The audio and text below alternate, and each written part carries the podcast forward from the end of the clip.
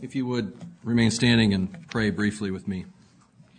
Our glorious God and Father and our Lord Jesus Christ,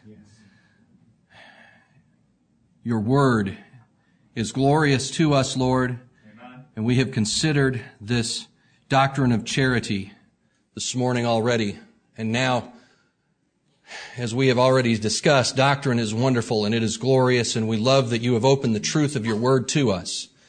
And we ask now, Lord, that you will open our hearts yes. to receive this idea, this concept that you have given us called charity, which is so much more than doctrine and goes beyond teaching. It goes beyond a, a, knowledge and an understanding and moves us to action. Right. Lord, help us to be moved to action this day that we might be converted in our spirits, in our minds, that we might know and examine our hearts and see those dark recesses, those corners where we have hidden away and, and have excused ourselves and thought that we have somehow arrived or achieved perfection. Lord, we know if our brother Paul, the great apostle, said he had not yet attained, then we assuredly have not yet attained that perfection.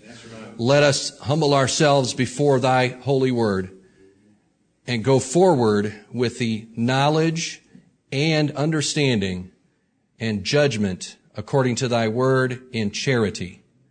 It is in the blessed and precious name of Jesus Christ, my Lord and ours, that we pray these things. Amen. Amen. Please be seated. Thank you. We will now go to that chapter famed for charity, 1 Corinthians 13. If you uh, would like to turn to 1 Corinthians 13, it's probably where we'll stay. Unlike the first uh, sermon where we were all over the New Testament, our purpose is, and I've got a lot of God's Word here in front of me that I'm going to point to, uh, but our purpose here is to lift up the gem, the diamond, if you will, of charity and examine all of its facets, examine each aspect of what charity is, and most importantly, not just gain an intellectual understanding of what charity is, but let's take that aspect of charity that we're going to look at one at a time and think about how we can do that. How do we do charity, if you will? How do we take this knowledge that we've just learned and our, hopefully our conviction from the first sermon about our, the importance of practicing charity one to another and actually work it out in our day-to-day lives, both here in the church in the gathering of the church and in our families and in our workplaces and in the rest of the world that we are in. The second greatest commandment is charity. Right, right. The Lord gave us a couple of tables of stone, gave it to Moses, delivered to us, that had ten commandments in it. The Lord Jesus Christ, when questioned by a less than honorable uh, scribe or Pharisee or lawyer, said, you know, what, what's the greatest commandment? What is it that we should do? The, the Lord was, I, I can see him without hesitation. Well, the greatest commandment is to love the Lord your God with all your heart, with all your mind, with all your soul, and with all your strength. Right. Amen. He didn't stop. I don't think he paused at all. And the second is like unto it, to love your neighbor as yourself.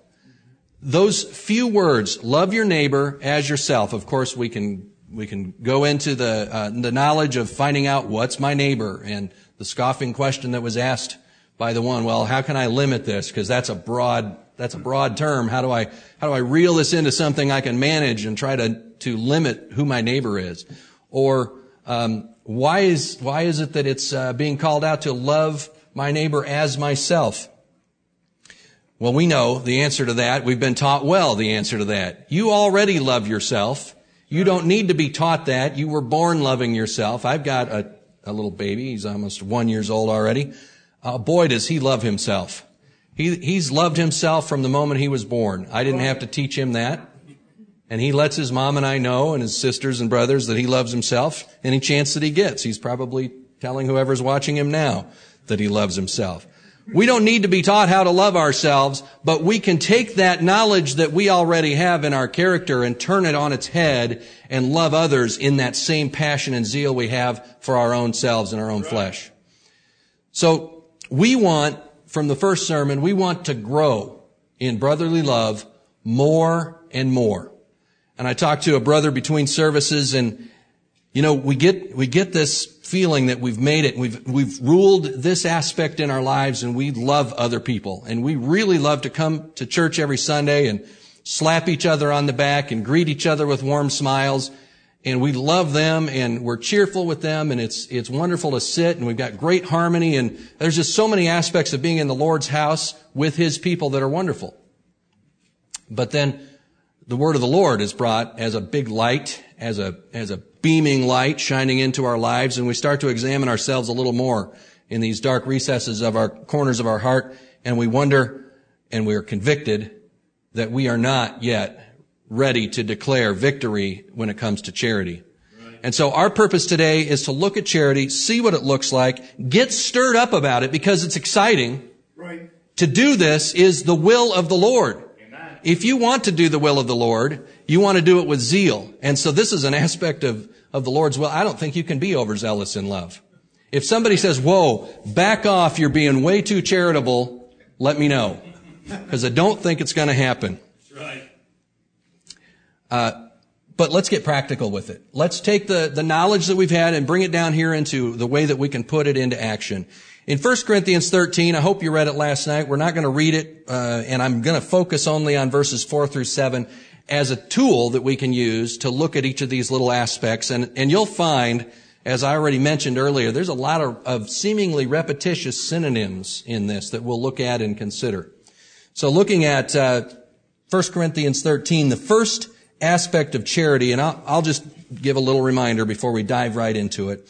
Remember Paul in the context here has taken a break from from talking about the uh, spiritual gifts in, in 12, and he'll talk again about the spiritual gifts in 14, to remind them these are great things. And in fact, we're reminded elsewhere that even the, the gift of being an apostle is a tremendous thing, but Paul says, I'll show you a more excellent way in Amen. verse, what is that, 31. I show you, uh, I show unto you a more excellent way, verse 31 of chapter 12 even the gifts of, apost- of, of, the apostleship of the Lord Jesus Christ, I mean, of the, of the uh, apostle Paul, pales in comparison to charity. So if you earnestly desire the best gifts, this is the best gift. Right. Charity. You, it's the best gift you can give to yourself, since you already want to do things well for yourself, but it's also the best gift that you can give to your brother or sister that's sitting beside you. Let's start at verse uh, 4 with charity, and this is a list of the things that charity is. And also it's a, let me point out, you know, it is a, a personification of charity. So we have it in, in words, charity suffereth long. Of course, charity can't suffer. It's a, it, charity's a concept. Charity suffereth long. So I'm going to, when I'm speaking of these terms, I will probably sw- switch back and forth between this is what you should do and this is what it is. So just know that I'm talking about and, and putting it in the context of this personification. Long suffering, what is it? Long suffering the word suffering, we relate to pain. And that's right. It's right to relate suffering to pain. It's, when you have pain, you're suffering through it. Suffering also allows continuing in pain because really, especially in the old King James word that's used for that, we don't use it quite that way that much anymore. It means to allow. So when Jesus said, suffer the little children to come unto me, he didn't mean hurt them and make them come to me. He meant, you know, suffer, allow them take a little pain to yourself in that it annoys you that these little kids are going to come to me. He's telling his disciples, suffer them to come to me. That's what long suffering is. The long being the emphasis about the, it's not just a, okay, we'll put up for this for about 10 minutes and then we'll move on. It's really long suffering. Love always, love always includes suffering. If you think that, young people, if you think you're going to get married and it's going to be perfect from that day forward, I'm sorry. It's not. Love always includes suffering. And so we, of course, when we get together as a body, let alone in the closeness, close unity of marriage, when we get together as a body of Christ, we're close. We're compact together. We're joints fitly joined together. So of course we're going to have pain involved in those as well. And I'm not talking about pain in joints, but that does work pretty well. Uh, repeated for emphasis often in this in, the, in this list of things that we see are related to long suffering. So we start with long suffering. I'm going to be long on long suffering. I hope you'll be long suffering with me as I describe more about long suffering. When we get to its synonyms later, I won't be as long. You should note that uh, Proverbs 10:12 says, "Hatred stirreth up strifes." Hatred stirs up strifes. If you have strifes in your life in this church, hatred is what stirs it up. But love, charity, covereth all sins. Strifes are, are not sins against God. And, and when we're talking about sins in the context of this, this proverb, we're talking about those offenses, those small sins, as you relate it to uh, the, the ideas of church discipline. Small sins between men, not sins against God. We're not covering any sins or advocating the covering of sins against God. But we have offenses one to another that occur. Uh, in James 4, which we read earlier, we were admonished from James that we shouldn't be earthly and sensual. But in the first of that chapter, he says, From whence come wars and fightings among you? Come they not hence, even of your lusts that war in your members? It's the lust of our flesh that brings up pride in our hearts and causes us to have strife. All of that can be stopped or diminished greatly with long suffering because you're going to be on the receiving end of that sometimes when one of our brothers or our sisters fail to rule their spirits, which they will, just as we do. You can end strife and end all strife and create peace by being long suffering, by waiting and leaving and not being offended quickly at all with the offense that your brother or sister has committed. So long suffering is a key element to charity waiting patiently to let, you know, and maybe you're like this. Maybe you need to count to 10 if you uh, are quickly angered, and we'll get to that in a minute. But maybe you need to count to 10. Maybe you need to count to 100. But the idea of the word long in there is put it off, delay it, be patient, wait for it, and let it go.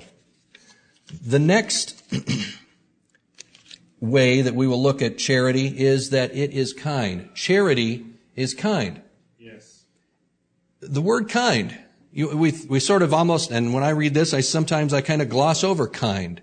Kind is sort of an ambiguous term. What does it mean? Kindness is affectionate, benevolent, gentle, and sympathetic treatment of others, by definition.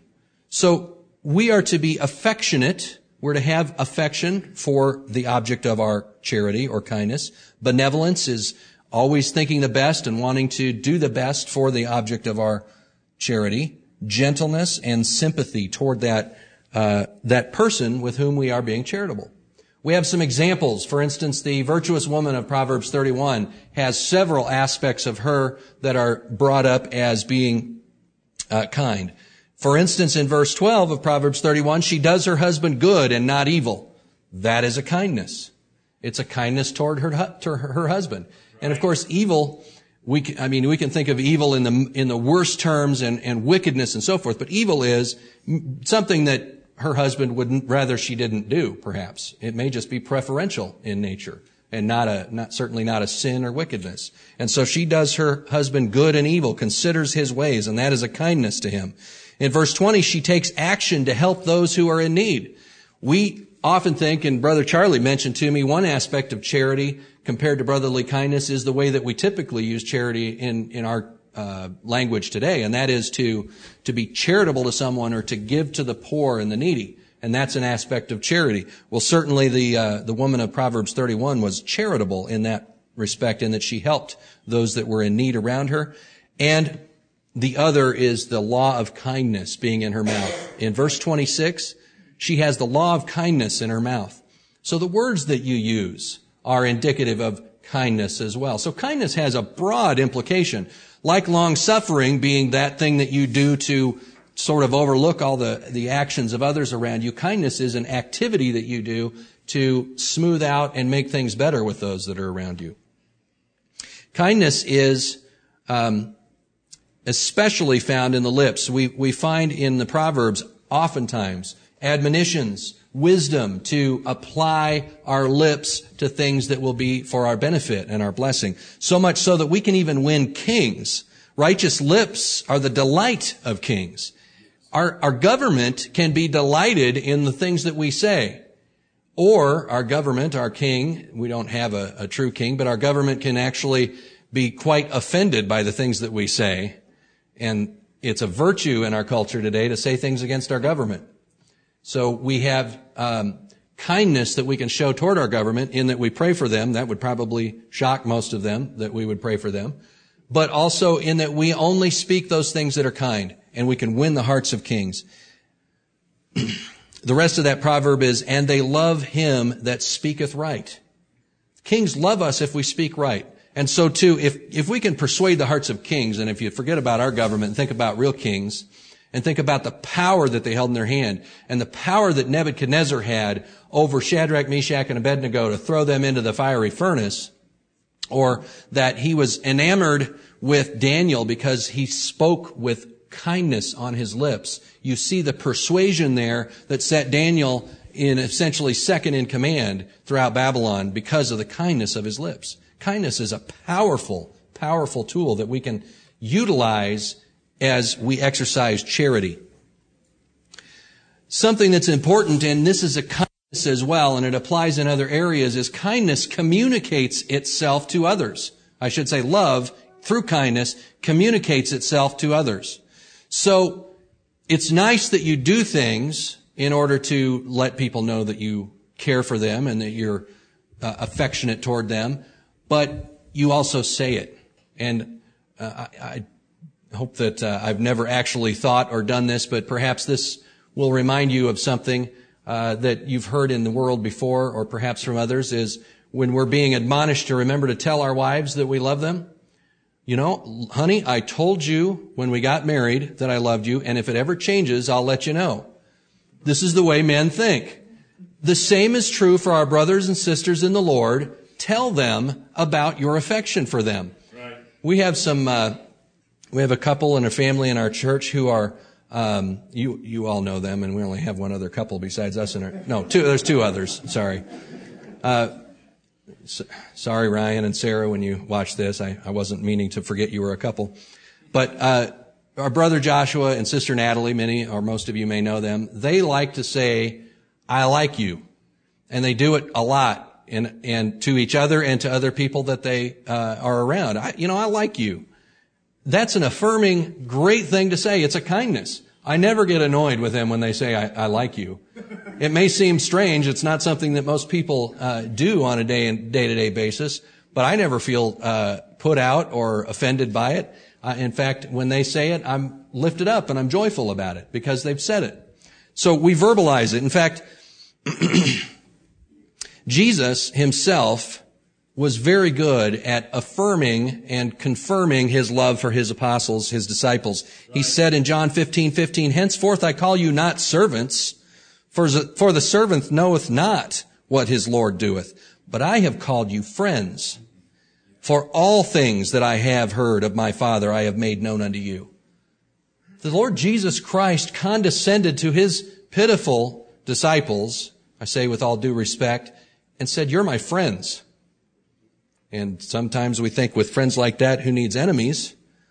But the, the issue here is that look at the Lord of glory condescended, and you've just heard this recently. He condescended to these men, these fishermen, who had not yet received the gift of the Holy Spirit completely in their lives. And he said, you're my friends, and I call you friends. And elsewhere he called them brothers. He verbalized it.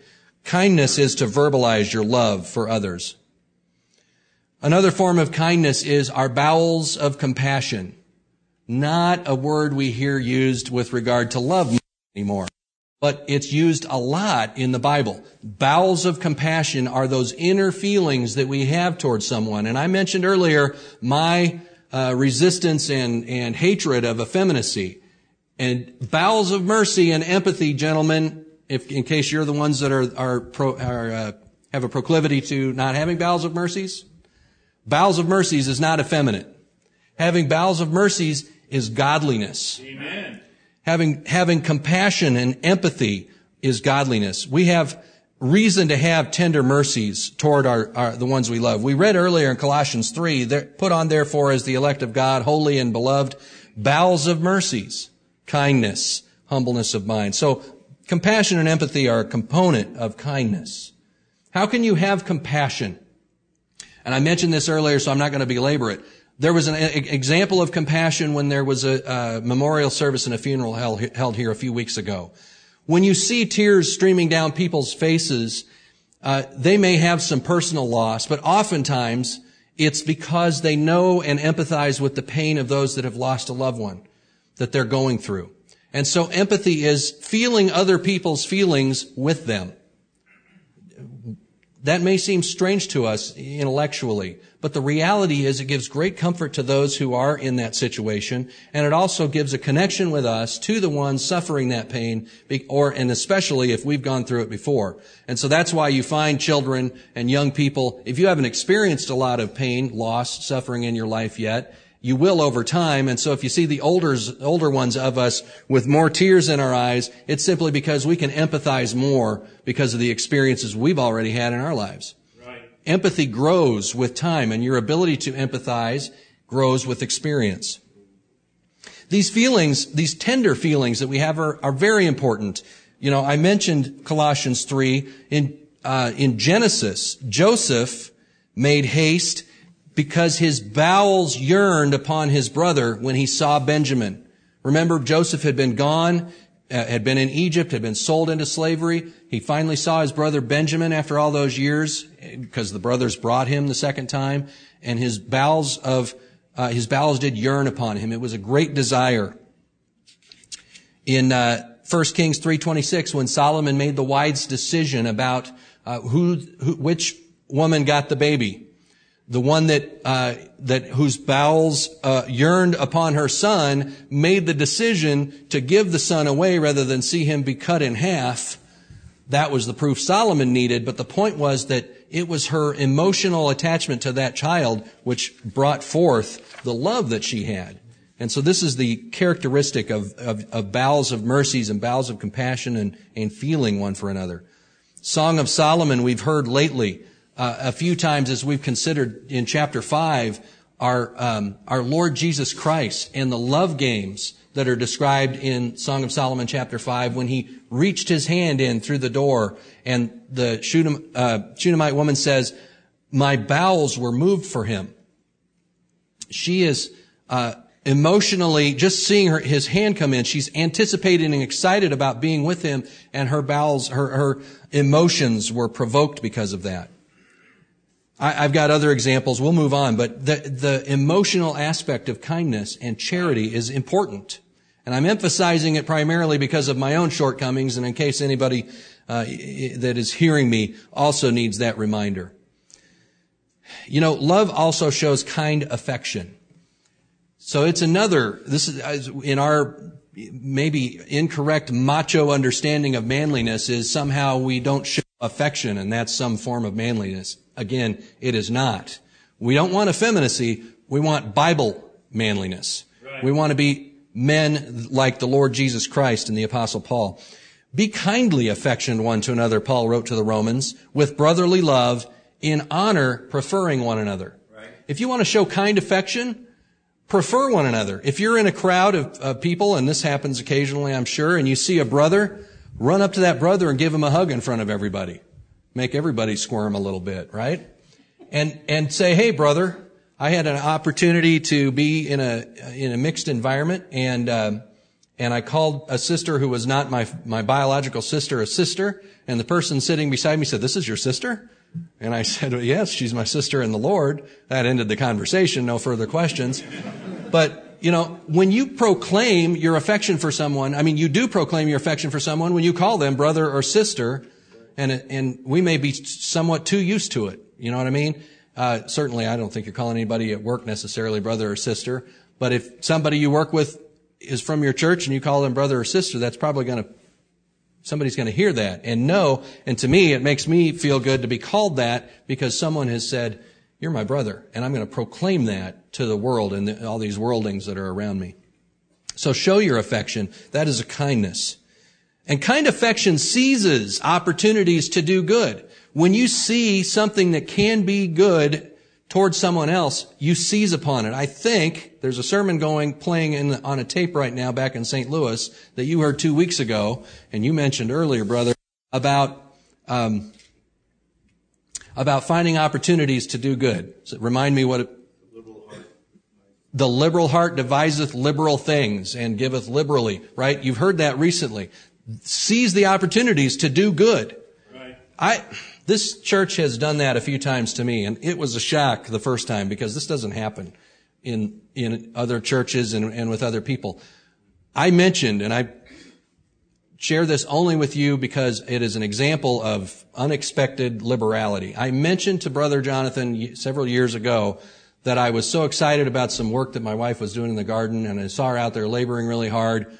And so I went to the uh, store and I saw it was on sale, and I bought it, and it was only X dollars. And uh, I only mentioned that because it was such a good deal. And the next thing I know, there's a check delivered by hand by a brother in St. Louis that said, here, this pays for your tiller. And we just wanted to, to bless you with that. That's a liberal heart devising liberally. I didn't, I would have not thought of that to my shame. And maybe you didn't think of it either, but whoever did, did that on your behalf and gave us a gift. And that is an, a, a, an affection I have for you all, whether you knew it or not, uh, because of that liberal heart. That is a demonstration of Christian charity. Not because I was in, I was poor and needy and I was a charity case and needed a tiller. I'd already bought it, but because of the affection that it shows and communicates. That's what we want to communicate with each other. And you know what? If you can't see, if you can't um, take the opportunity, the, the example was Luke 11, where you know if a, if a father asks for a fish, you're not going to give him a stone, right? So if somebody comes and asks you for something, you'll give them what they ask because you're you're affectionate. You're, you're seizing the opportunity to do good. But you may need to create opportunities to do good. They may not ask you. Your Father in heaven knoweth what things ye need of before ye ask him. And you know what some people or some person needs before they even ask you. You can know if you observe and you know them well enough. Take the opportunity and do it for them. Don't wait for them to ask you. Charity goes beyond waiting for someone to ask you to do something for them and it looks for ways to do it. This is a practical way to be kind and charitable to others. Don't squirm too much. I'm squirming too. We don't remember to do these things. That's why we're being reminded today. I'll go back to what I said earlier this morning. This is a reminder. It's not an accusation. It's an opportunity for us to sharpen ourselves to do better so that we can go more and more. How are we supposed to run the race if we're sitting on the sideline? Get back on the track. If you fell down and you fell into the, into the lane next to you, jump up and start running again. It's an opportunity to build, build ourselves up in the knowledge and the love of Jesus Christ. Love would never cause any trouble to anybody, and if it did, it would go and correct it quickly.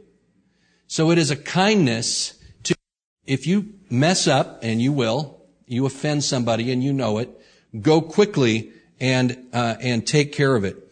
We had earlier read uh, in Matthew five. It's a great place. There's others examples of it. It's only a couple of verses here. I'm going to read to you. Therefore, if thou bring thy gift to the altar, and there be re- and there rememberest that thy brother hath aught against thee, leave there thy gift before the altar, and go thy way. First be reconciled to thy brother, and then come and offer thy gift. Right.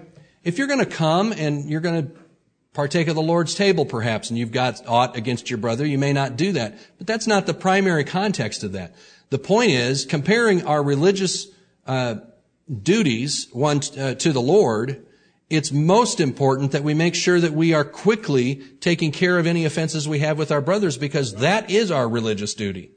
That is how we serve and honor the Lord is by quickly taking care of an offense that we may have with a brother. So take care of it quickly. I told you about this earlier, so I'm going to just touch this. It's kindness and charity that always treats the objects of that charity with uh, politeness and courtesy. Polite and courteous action is a loving action towards those that are around you. We talked about that a little at, more at length this morning. Sometimes it's more important to show merciful tenderness rather than reproof. And again, we talked briefly about this this morning, but, and this may be for us uh, re- really zealous dads who, who are um, trying to practice as much as we can all the wisdom of Solomon in training our children and using the rod of correction effectively and doing it well, that we need to have mercy on our children as well. And I think Brother Jonathan reminded the men of that uh, recently. Paul said in 1 Corinthians 4:21, "What will ye? Shall I come unto you with the rod or in love and in the spirit of meekness? That wasn't an ultimatum necessarily, but what he was saying is, yes, I'm saying some difficult things to you. I'm reproving you. But do you want me to come with the rod at you, which is, which is a stark, difficult correction? Or can I come in a spirit of meekness and just gently correct you and you receive it even though it's gentle? Because you're ready to receive it because you've already trained yourself to know, I want to be corrected. I want to have my brother come to me and not be afraid to correct me and not have to use a rod in order to get me to wake up to the sin or the, the error that I'm in. And so sometimes it's, it's good to show merciful tenderness rather than reproof. Sometimes reproof and sometimes even strong reproof or rebuke is needed. If you're like me, you need to err on the side of charity. I'm, I talked about the hammer and sickle earlier. Love and charity will want to show charity, charitable giving, and hospitality. And these are acts of kindness as well. And love certainly and kindness knows the golden rule. Do unto others as you would have them do unto you. Right. It's really easy to know what it is that you would like others to do to you because that's the complaint that you would have in the darkness of your heart. Hopefully you're not verbalizing it and you're correcting yourself in your thoughts. But if you say, why isn't sister so and so doing this kindness to me? You already know the answer is that why aren't you doing that for sister so and so and everybody else. Those thoughts turn on their heads and go out and do the golden rule. Right. Now you're going to think we're going to be here all afternoon if he goes this slow through the other aspects. Don't worry. Those two were the long ones. Now we're going to touch on the rest of them quickly because they're very similar and there's also some short lessons in them. That was long suffering and kindness. Summed up, really, charity, long suffering, overlooking others, and kindness, doing good to others. That's it. They're, they're summed up in those two, and now we're going to work it out a little bit more. Right back to chapter, verse 4 in chapter 13. Charity suffereth long and is kind. Charity envieth not. Here's an aspect of uh, long suffering, really. Envy is the hostile feeling or resentment for the superior advantages of someone else if somebody else has an advantage over you, is superior to you in some aspect, and you wish that you had that, or you resent them for having that, that's envy. But charity's not envious. Charity looks, instead, sees the advantages of others and blesses the God of heaven for making a difference. And realizes, God, I'm thankful you blessed that person with that aspect, that personality, that whatever, that ability that they have, the money that they have, whatever it is, the family. You bless them with that. Thank you, Lord, because they're an important part of the body. If we were all big toes, we wouldn't be much of a body.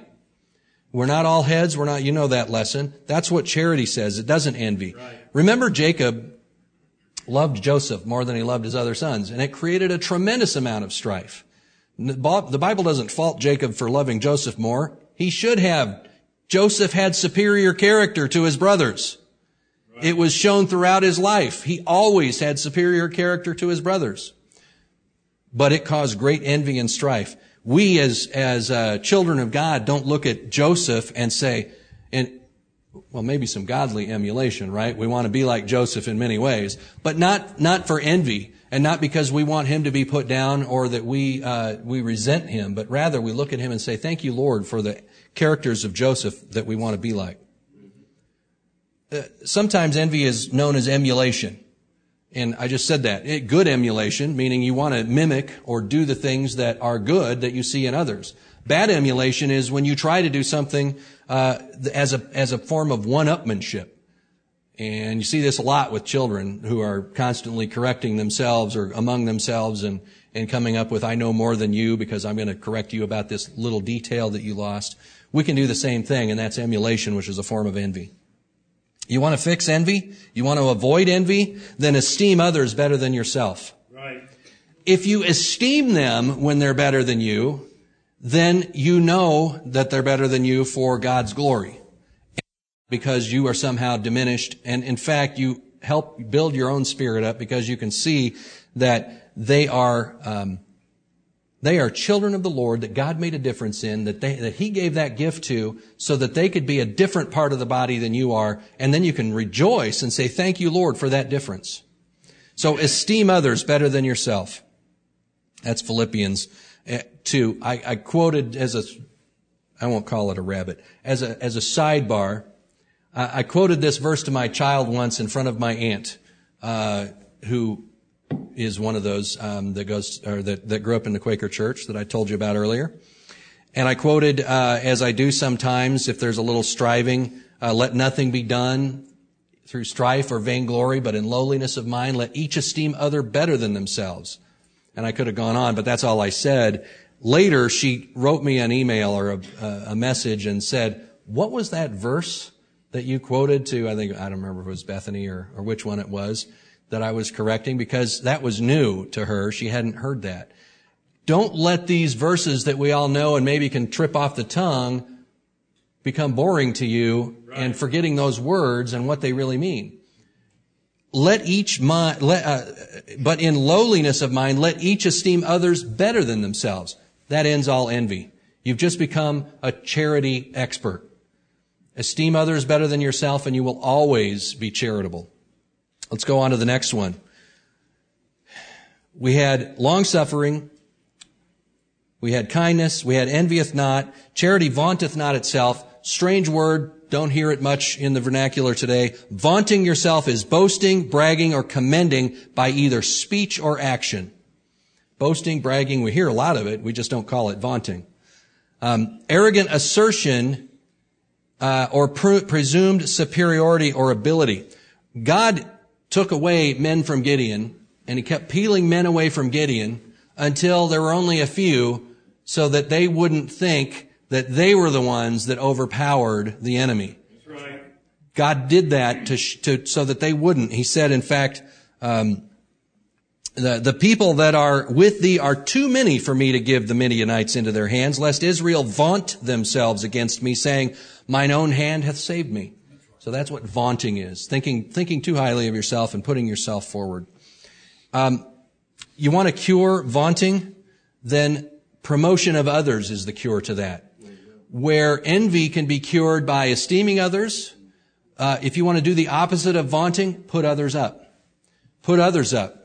You know, and and uh, it reminds me of our um, it reminds me of our admonition to uh, dress up the more uncomely members to make them more comely so that you can't tell that there's any that are different in the church.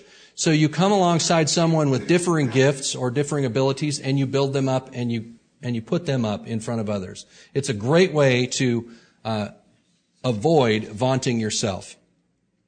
Seek a lower position. This is a great lesson. I got embarrassed at a wedding one time.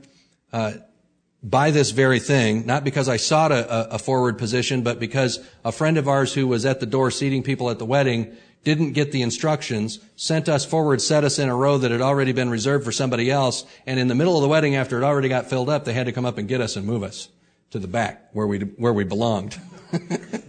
we were friends, but I mean, I thought, wow, we're sitting way up here. Uh, just a mistake of a young man, but still, I knew this. I knew this lesson very well. I felt like uh, I had vaunted myself into that position and uh, had to be put back and put down. You know, God does make a difference uh, between men, and we should remember that there are differences between men, and that in the in society and in nature there are those that are higher than we are, and we should have the proper decorum and respect, and and and not a, too much familiarity. But nevertheless, uh, to not vaunt yourself, seek a lower seat. Uh, there were a couple of examples, but for the sake of time, I'm going to pass over those. I think you know them well. Let others praise you and not you yourself. If you're praising yourself, you're vaunting yourself. If you're saying, oh, I did a great job at that. I, I don't know very many people that do that. Well, I do know a few.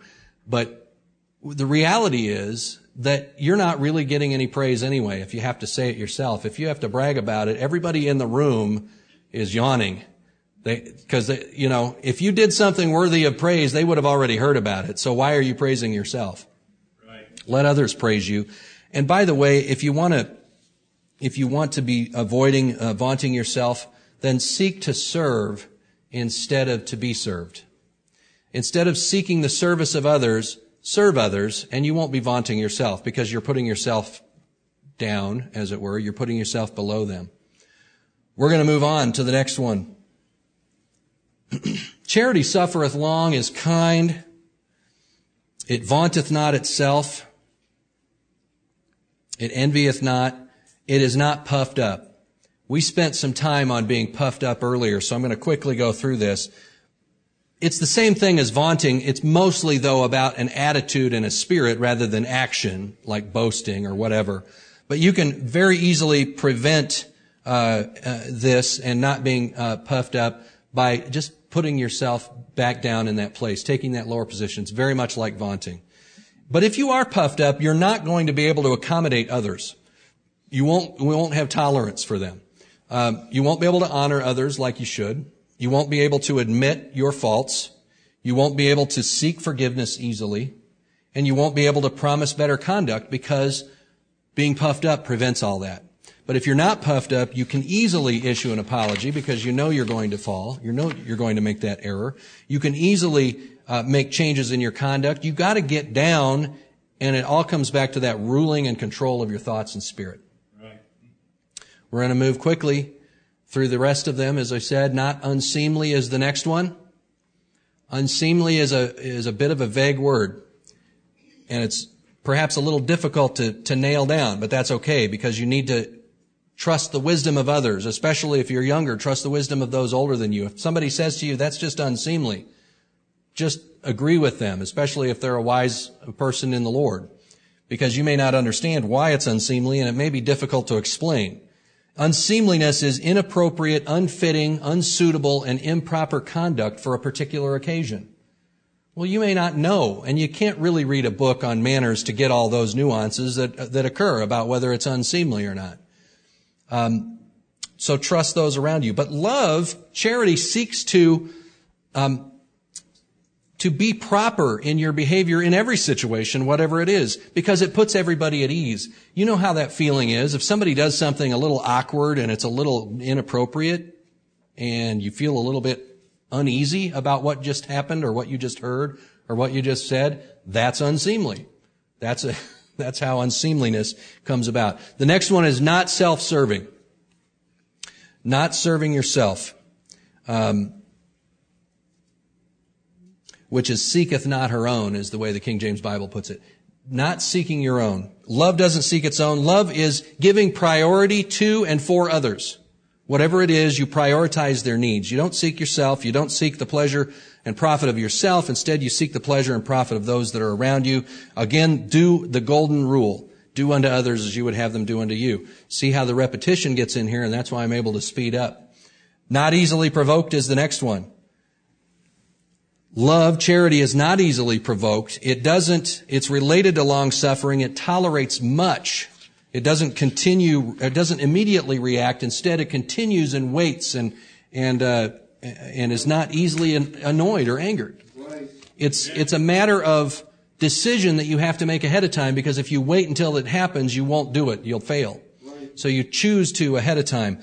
That's why James 1:19, right as it's talking about uh, our mouth and, and ruling it, wherefore my beloved brethren, let every man be swift to hear, slow to speak, slow to wrath. There's a time for wrath, but you need to be slow to get there. And this is what uh, not. Let's see, what topic are we on here? This is what uh, being not easily provoked is about. It's a it's a quick uh, mar- it's a quick reaction in wrath that marks a fool. If you want to not be a fool, if you want to be a wise man, don't react quickly to, to things that will stir up your anger. Love instead responds much differently than hatred, and we heard that uh, from Matthew chapter 5. We also remember the, the proverb, if your enemy's hungry, give him bread, and if he's thirsty, give him water to drink, because you heap coals of fire on his head. Don't worry about heaping coals of fire on his head, but you do that in order to not get angry quickly. And then you can know that the Lord blesses that and is pleased when you take that action. Here's a couple, uh, here's one that, uh, the next one, not thinking evil, that, that is an important thing to help us rule our spirits when it is in that occasion where we need to be long suffering. If you need a tool to take out of the chest for long suffering so that you can be long suffering, don't think evil. Right. Because the intentions and motivations of what someone said or did to you are unknown to you no matter what you think.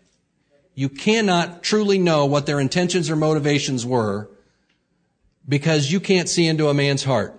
Only a man knows what's in his heart and the Lord. And so if you just assume that they were not trying to do something evil or, or hurt you in some way, it will make it much easier to be long suffering because you realize they just made an error or you don't even think that way and you just assume the best. And we'll get into that in a minute. Don't let a man be an offense, uh, an offense to you for a word. Right. It's from Isaiah 29, 20. You've heard your pastor quote it many times, 20 and 1. But, but the point is not to allow one little word that slipped out of somebody's mouth. And if you're standing here with a whole bunch of words, there's going to be a lot of stuff that slip, slips out. Don't, don't be offended. They didn't mean to, to say that. Assume the best about them and you will be behaving charitably. Don't rejoice in iniquity. Don't rejoice when someone else sins. It's a terrible thing for you to think and do. If it comes up in your mind that you are excited that somebody else blew it, well, first of all, shame on you. And second of all, that's not charitable. Do not rejoice in iniquity, but instead rejoice in the truth. When someone learns the truth, is excited about the truth, speaks the truth to you, even though you already knew it, they come to you and they say, did you know that Jesus was the incarnate son of God? And that I learned there's a difference between etern- the doctrine of eternal son, and you may know that, and it's ho hum, I already know that. Rejoice in the truth. Right. That's charitable. That builds up the body and makes people excited about sharing with one another and have delight. He that loveth pureness of heart, for the grace of his lips, the king shall be his friend. Love that pureness of heart. When somebody comes to you with a pure heart, I love it when the little children come and, and say something to you that they've learned. Um, I was blessed, and now, oh, there she is. Brianna came to me between services, and we were visiting, and I and she said she wrote down notes uh, during the service and, and keeps notes about things that are said. And I said, "Well, what did you write down? Did you learn anything about charity this morning?" And she said, "I don't know what charity is." And I took my piece of paper and I said, "That's what I'm going to preach next. Is what is charity?" I was excited for her because she asked the question, "What is charity?" The innocence of a child, just asking a little question, can get you excited. And I just ble- I blessed her for that because it's it's a great question to ask. Amen. Love, charity bears all things. You know, to bear something is to put up with something. It's very closely related to long suffering. It is what you're doing right now as I finish my preaching. It's not easily tired. It's not easily run down by uh, by the fact that this person continues to do this thing that offends and annoys me, even though I might have told them about it in a Matthew 18 sort of way because I couldn't take it anymore. Um, and, and yet they're doing it again.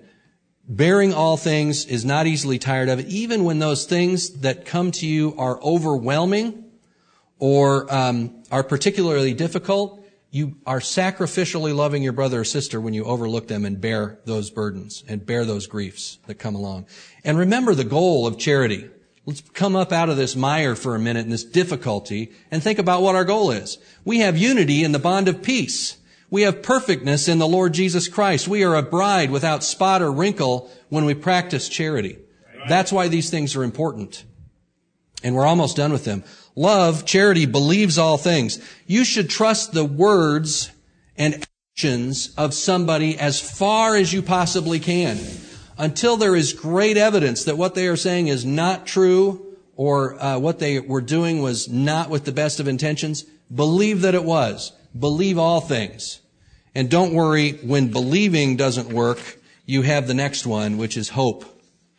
Even when you can't believe it, in your intellectual mind, you can't believe that they are really doing this without any malice of forethought. You can always hope. When you're struggling to believe, hope can help, for we are saved by hope. Right. But hope that is seen is not hope. For what a man sees, for what a man seeth, why doth he yet hope for? The context of that is the resurrection, but the reality of it is you can't see what their intentions are, so you can hope that their intentions are good. You can't see it, but you can hope. And lastly, if you can't hope anymore, you have to endure. And so believe all the things, believe is the best way to start. And hopefully you don't get to the endure part.